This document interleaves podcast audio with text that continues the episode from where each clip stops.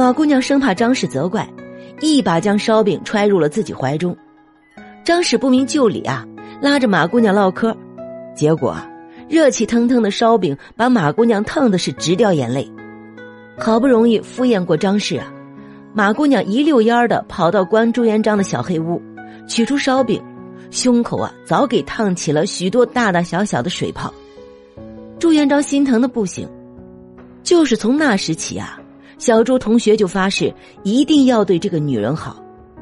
往后的日子里啊，马姑娘随着朱元璋征战四方，饱尝艰辛。朱元璋从小朱到老朱，也始终对马姑娘不离不弃。在匆忙的戎马生涯中，朱元璋养成了把思考的事情随时记下来的习惯。由于他认字儿还真不多。所以啊，这些卡片上常有因不会写的字而出现的空白或者记号。每天晚上，马姑娘就把这些卡片收拢起来，把空白和记号用文字补上。这对朱元璋随时总结经验教训、处理好各方面的关系起了重要的作用。嗨，也不知道那马姑娘有没有收藏的习惯。这些卡片如果放到现在啊，那可不是一般的值钱。就连现在球王梅西一张擦眼泪的纸巾都能被拍到一百万美元，那大明开国皇帝朱元璋和大脚皇后的别字卡片能拍多少钱啊？如果了凡能穿越过去啊，啥也不要，就把那些卡片带回来，是不是就可以做喜马的投资人了？一边说书一边做梦啊，感觉真爽。咱说回修改卡片的马姑娘。马姑娘还经常劝朱元璋收用儒士，严明军纪，这些啊，都对朱元璋夺得天下有极大的帮助。可以说，没有马秀英，也不会有朱元璋的皇帝宝座。刘伯温曾经对朱元璋说过呀：“有夫人在，足以顶得上三十万大军。”战争啊，打的是粮草，但更是人心。朱元璋的手下之所以对朱元璋誓死效忠。除了他自己的权威之外啊，还有马秀英的一份爱子之心。每逢战争，必有伤亡，除了朝廷给予的抚恤金之外啊，马秀英总是力所能及的去帮助那些阵亡将士的亲眷。遇到谁家有老人过寿辰，他也总是会去看上一看。富的时候啊，就多送点礼；穷的时候就少给点再不济就半袋小米。马姑娘也送过。将士们在前方拼命，从来不担心自己的家里会怎样，因为他们知道，只要夫人在，自己的一家老小啊就有人照顾。总之啊，马姑娘是个智商情商都很高的贤内助。公元一三六三年，朱元璋率部北上救援刘福通，大军离开以后啊，南京城只剩下老弱病残的三万守军。此时，陈友谅的大军六十万准备进攻南京，南边的张士诚也是虎视眈眈。面对这样的严峻形势啊，南京城无论大小官吏还是平头老百姓，都是吓得不知所措。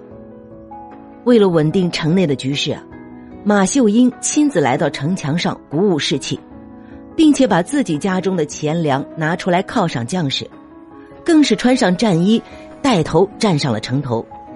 就这样，一代女豪杰凭借着自己的能力，愣是替朱元璋看好了后院儿朱元璋称帝以后啊，马皇后把后宫打理的井井有条。虽然后宫不得干政，但是没办法，老朱他就是爱吃这口。而且啊，他那脾气上来，谁都拉不住，谁来谁死。唯独马皇后说话呀，她爱听，而且还能听进去。聪明的大臣啊，也知道老朱这老婆奴的毛病，就曲线救国。我跟你这儿说不通啊，我跟你老婆说去。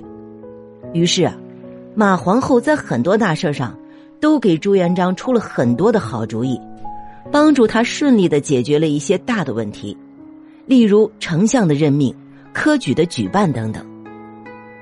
朱元璋时常对大臣们称道马皇后的贤惠，把她比为唐太宗的长孙皇后。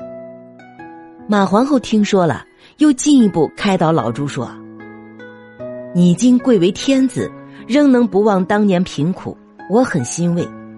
古人说：“夫妻相保易，群臣相保难。”你既然不忘妾身，也更不要忘了一起同过患难的群臣啊！朱元璋点头称善。但是啊，作为帝王，朱元璋时常啊要大发脾气，严惩大臣。这时啊，马皇后就温和的劝诫他，不要随便发怒，更不要在气头上随意杀人。人命就那一条，要杀错了，后悔就晚了。参军郭景祥守河州。有人报告说啊，他的儿子手持长枪要杀父亲。朱元璋听后啊，火冒三丈，不问三七二十一，就要派人啊去宰了郭景祥这个不孝之子。马皇后知道了这件事啊，就劝朱元璋说：“郭景祥只有这一个儿子，别人告诉的话也许不真实。如果把他的儿子杀了，郭家就绝后了。”后来经过调查，郭景祥的儿子果然是冤枉的。